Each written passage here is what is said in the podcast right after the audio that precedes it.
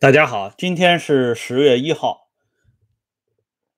啊，星期五啊，我们的直播开始。在这里呢，首先祝咱们这些朋友们啊，在国内的朋友们假期快乐啊！这是一个秋天啊非常好的时候放的这么一个长假，号称是七天啊，实际上是三天啊。不管是三天还是七天，希望大家在节日里呢吃好。玩好啊，全家团圆，阖家幸福啊。那么今天我们讲这期节目啊，是跟这个林彪有直接关系的。昨天不是刚讲过这个啊自干五的全称吗？那么今天我们再来谈一谈林彪当年讲过的一句大实话啊。他说的这句大实话，可以讲是放之于四海而皆准的一句啊真理。虽然呢，这个真理要打引号。但是实实在在的，这是一句啊了不得的经验之谈啊！有的网友呢就在回复里边说说怎么讲着林彪讲着讲着讲到这个啊唐朝去了啊？这个呢，我想这么说一下，就是说如果我们这个系列仅仅就是讲林彪的话啊，单独就围着林彪转的话，那么这个林彪系列呢，我认为那减色不不少啊。但如果联系啊古往今来的一些啊事情，把林彪啊活学活用在古往今来的这些历史长河堆里，那么我们得出的经验教训，我们了解到的一些常识，就要比单独讲林彪好得多啊！所以我这个系列的风格呢，我也在这里呢给大家做一个简单的介绍。那么接下来我们就来看林彪说过的哪一句大实话。林彪说的这句大实话呢，我相信很多这个喜欢看历史的朋友们也都知道啊。林彪说的这句话就是“不说假话，办不成大事儿”。啊，这句话很厉害啊。当初大家知道啊，林彪倒台以后，这个曾经被编过一个顺口溜，说这林彪啊。是万岁不离口，语录不离手，当面啊说好话，背后下毒手啊，给林彪编了这么一个顺口溜。说白了呢，就说林彪这个人特别善于伪装，特别善于说假话啊。这个明明呢是这个要对伟大领袖下手，可是呢却装成伟大领袖身边啊最拥护领袖的人。其实啊。这么说呢，当然一方面肯定也是因为林彪垮台了，但另外一方面呢，我觉得这个东西是在掩盖着什么啊？至少是在掩盖着主角的出现。因为说假话办假事儿啊，这是咱们中国传统文化当中一个非常重要的内容，而且不仅是咱们中国啊，世界也一也是一样。所以为什么讲林彪讲过的这段话？是放之四海而皆准啊！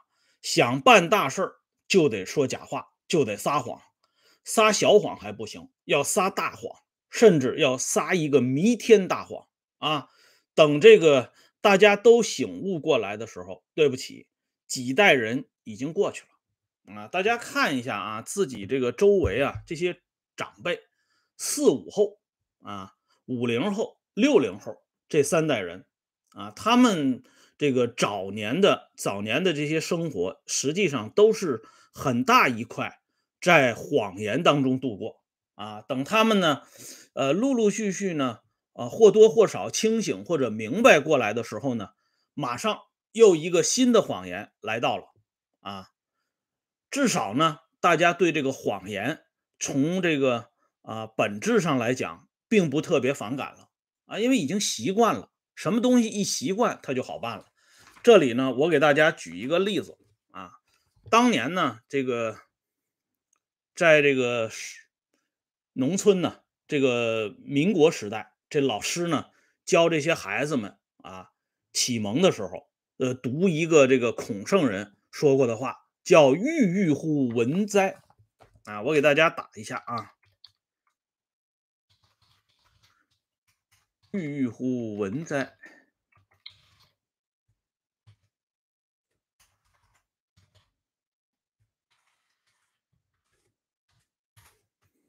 就这五个字。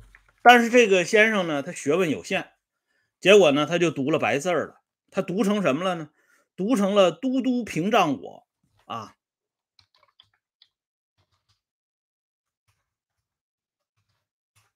都督”。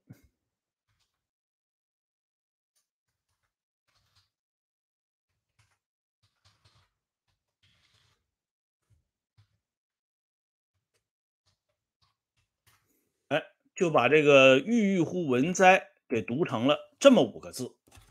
可是呢，时间长了以后，学生们也就接受了，啊，觉得这五个字就应该读成“都督屏障我”。结果有一天呢，换了个老师，这老师呢就说“郁郁乎文哉”，结果学生就不干了，呃，都罢课了啊。最后呢，有人就读了一首诗啊，就讽刺这件事情，说“都督屏障我，学生满堂坐。”郁郁乎文哉，学生都不来。哎，就是说假话，如果变成了习惯之后，谁要是说一句真话啊，如果试图把真相告诉给大家的时候，大家都不爱听了。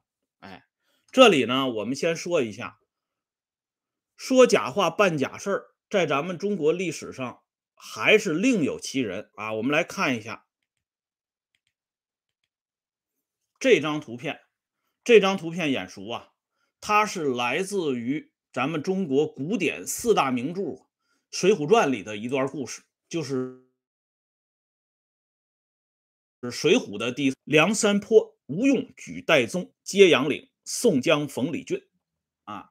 这段故事呢，讲的是宋江啊被发配到江州的路上，这个梁山坡的好汉刘唐。他们预先按照军师吴用的指派埋伏在这里啊，为了搭救宋江。然后呢，刘唐就把刀抽出来了，要杀掉啊，就是押解这个宋江的两个差人。这宋江呢，就跟这刘唐说：“说兄弟，你要杀人呢，我不反对，但是别脏了你的手，你把刀给我啊，我反正已经都这样了。”哎，刘唐呢就信以为真。就把这刀呢交给了宋江，宋江拿刀在手之后啊，宋江来了一段话，这意思就是说这两个差人他们是没有啊无辜的，跟着我辛辛苦苦服侍我一路了，你要是把他们哥俩给杀了，这是陷我于不义呀。与其你陷我于不义，莫不如我现在自己就拿刀抹了脖子了。所以宋江就拿这刀要自杀，这刘唐一看这还得了啊，公明哥哥。怎么能自杀呢？于是呢，刘唐赶紧把这刀给夺了下来。这么一段场景，哎，后人呢，就是那个著名的文学家金圣叹老先生，看到这里之后呢，看不下去了。老先生实在是看不下去了，于是呢，他写了一段批语。哎，这段批语写的很好啊，大家看一下。金圣叹的这段话讲：“自刎之假，不如夺刀之真。”然真者真者，终为小卒啊；假者终为大王。世事如此，何可胜叹？啊，这金圣叹老先生说的这番话啊，非常到位。就是说，宋江拿刀抹脖子太假了啊，还不如刘唐去夺宋江手里的刀那么真实。可惜的是呢，这刘唐。夺刀是真，他呢却只能做宋江帐下的小卒子啊，为宋江呢疲于奔命。而宋江这样的人呢，虽然造假，可是人家呢却成了忠义堂前做第一把交椅的山大王。哎，所以呢，金圣叹就说：“天底下的事儿啊，不过如此啊，特别让人感慨。”可是感慨来感慨去啊，金圣叹本人也让大清朝把脑袋给摘了去了，哎，所以呢，这个大家看一下啊，这当年为什么批《水浒》，我觉得这挺有道理的，因为宋江啊这么一番演出，这等于说砸人家的饭碗呐，哎，大家看一下《水浒传》就知道哦，原来演出从北宋年间就开始了。啊，这演员很早就入戏了，哎，所以呢，必须要批《水浒》啊，不批不行。那么我们现在就来看一下啊，是不是只有林彪这样的人啊，才玩命的说假话啊，或者说是一个被批臭了的人，才不停的说假话，才会被揭露？不是这样的啊。我们来看一下这对夫妇啊，我们都说了，这个中国这个啊历史上有诸多的夫妻店啊，咱们就说党史上很有名的夫妻店就有好几家。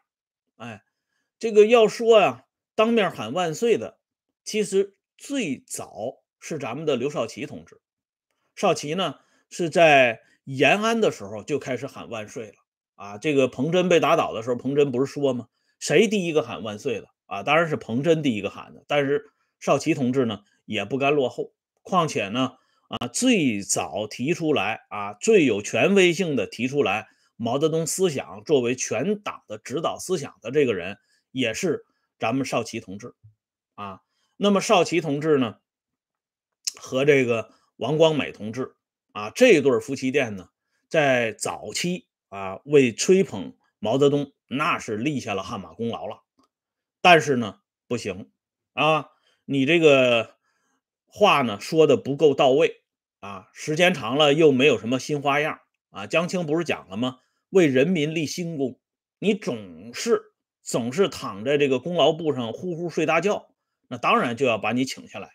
于是呢，一篇炮打司令部的大字报贴出来之后，刘少奇呢就被打倒了，王光美也是殃及池鱼啊。好在呢，这个王光美晚年啊又站出来了啊，又想把这段历史呢给填吧上。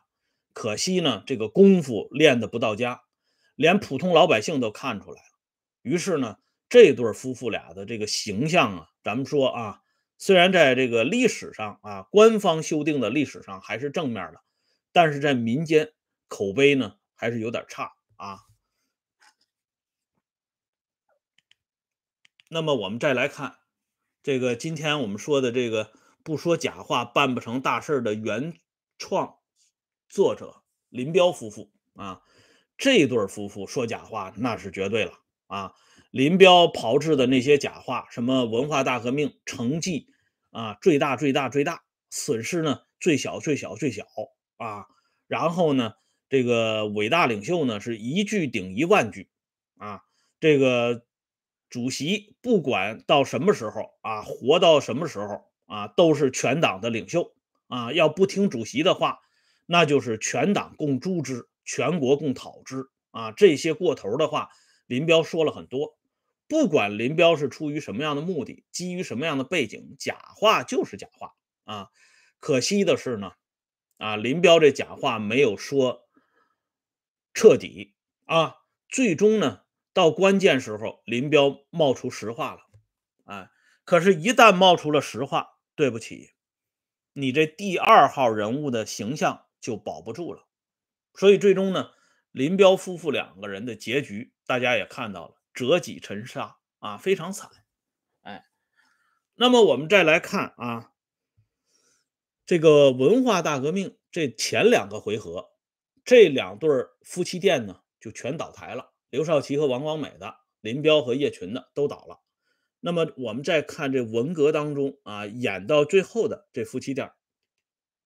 莫过于咱们的这个伟大领袖和文化旗手了啊！这对夫妇俩说的假话就更不用说了啊！什么不发动无产阶级文化大革命，那就千百万人头落地啊！结果呢，发动了文化大革命之后，又有多少人头落地呢？这个到今天那都是个谜呀！啊，都不能统计啊，也统计不了啊！然后说的那些啊七七八八的话，我们就不用统。啊，就不用说了啊。但是呢，这对夫妻店呢，总算是把这场戏给演下来了。到了一九七六年，老大嗝屁了啊，江青呢，马上就被人抓起来了啊，因为这棵大树倒了，所以江青所谓皮之不存，毛将焉附啊，他的垮台呢，也是啊预料之中的，虽然有点意料之外，就是没想到那么快。但是很多人也认为，这个娘们儿到最后呢，肯定就要来这么一遭啊，一点都不奇怪。所以这对夫妻店呢，现在呢，咱们说是啊，这个保大舍小啊，这个老大呢要保证啊，第一位永远是功劳，第二位才是错误，错误不讨论，功劳往死了说啊。至于江青呢，已经被作为不良资产给剥离了啊，这个等于说伟大领袖这艘破破船呢。进行了资产重组之后，整体的这个资产形象非常良性啊。可是呢，他们两个人做的这些事儿啊，咱们说就不用说了啊。这个大家心里都有数啊。那么接下来呢，我们就可以看到了，其实这对夫妻店呢也没站住。再看第四对夫妻店。哎，这才是我们今天讲的主题之一。天底下最成功啊、最完美的啊，这夫妻店就是这对夫妇，咱们的恩来同志和邓大姐。所谓啊，一豪跟五豪啊，这个昨天我们都已经介绍了，唾面自干，这是真厉害啊！人家直到生命的最后一刻，还互相勉励对方。有一肚子的话都没有说出来啊，就到死都不说一句真话，这个非常厉害。因为说实话啊，连这个毛泽东都没有撑住，毛最后还说了一句啊：“你们怎么办？恐怕只有天知道。”至少呢，啊，毛自己是不知道了。所以老大到最后没撑住，说了一句真话，结果呢，老大这夫妻店就没开成。可是人家这对夫妇互相说啊，我有一肚子话没说，那个呢也赶紧说，我也有一肚子话没说，合着呢两肚子话都不说啊，不仅不说呢，而且永远都不说。后来呢，恩来同志的一些档案经咱们邓大姐之手啊，就给焚毁了。这些所谓的真话实话呢，咱们永远都看不见了。哎，所以你怀疑也好啊，疑惑也罢。人家留的这个形象永远是笑容可掬，所以回应到林彪当年说的那句话，一点都没错啊！不说假话，办不成大事。哎，这不光啊，这个要说假话，恐怕啊，这个 姓名里边带个假字的都占便宜。比如说，大家都知道贾宝玉啊，不论是年轻的还是年老的，只要是咱们中国人读过书的。谁不知道《红楼梦》里的贾宝玉呢？对不对？哎，没有人不知道贾宝玉。可是呢，这个甄嬛恐怕呢，啊，好不容易有一个姓甄的甄嬛，这恐怕就是年轻人知道的多一些啊。你问这七八十岁的这些老人啊，他们不一定知道甄嬛是谁。所以你看，即便是在虚构的人物当中，姓贾的都比姓甄的占便宜。哎，所以大家想一想。这在说假话办假事儿啊，这就更不得了了。哎，所以林彪的这话真的很厉害。那么接下来呢，我们今天啊，这个开头的话已经说的差不多了。接下来我们来看这个今天我们要说的另外一个话题，就是关于新任总参谋长黄永胜的事情。哎，这黄永胜。到底怕不怕江青啊？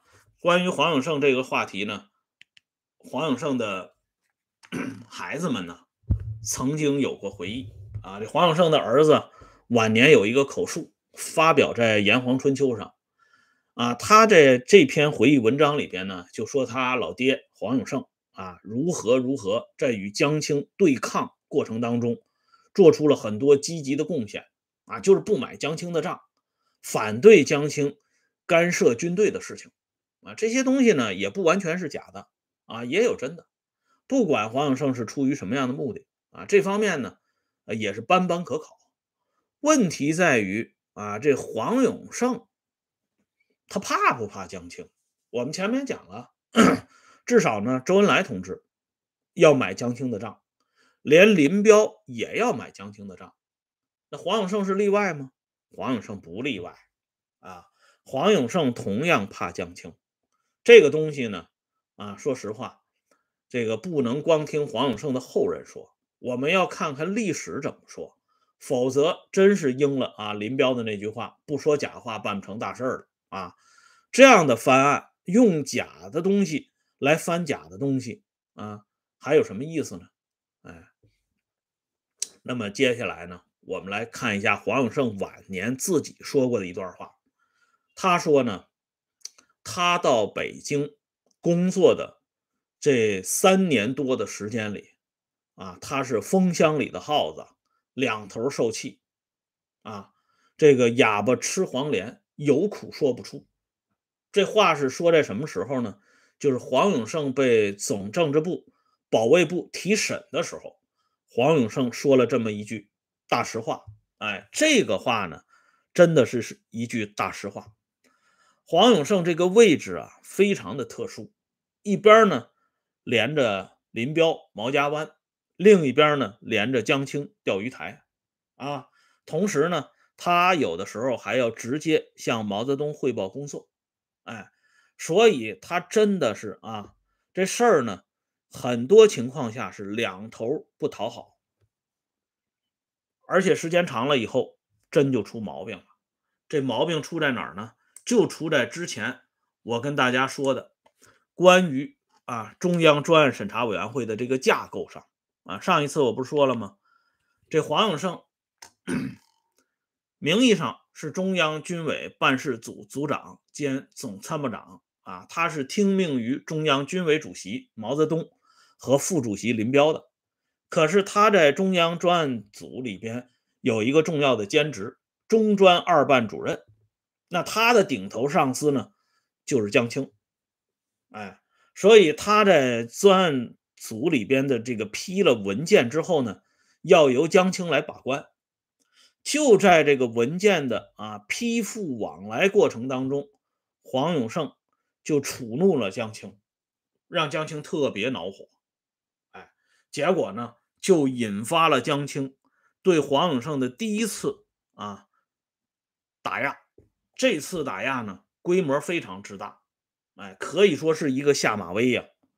这件事情呢，不光是死了的叶群呢，啊，黄永胜这些人啊，这个亲身领教了江青的威风，包括啊，后来呢，在现场也了解到一部分真相的毛家湾的秘书张云生也看到了江青的威风。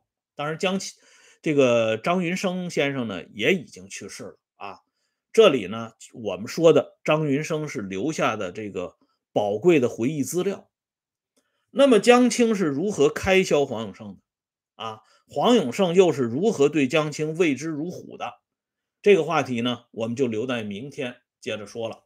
感谢朋友们上来打赏支持啊，点赞、收看和收听。欢迎大家关注“温相说时政”会员频道，周一到周日经常有更新。谢谢，再见。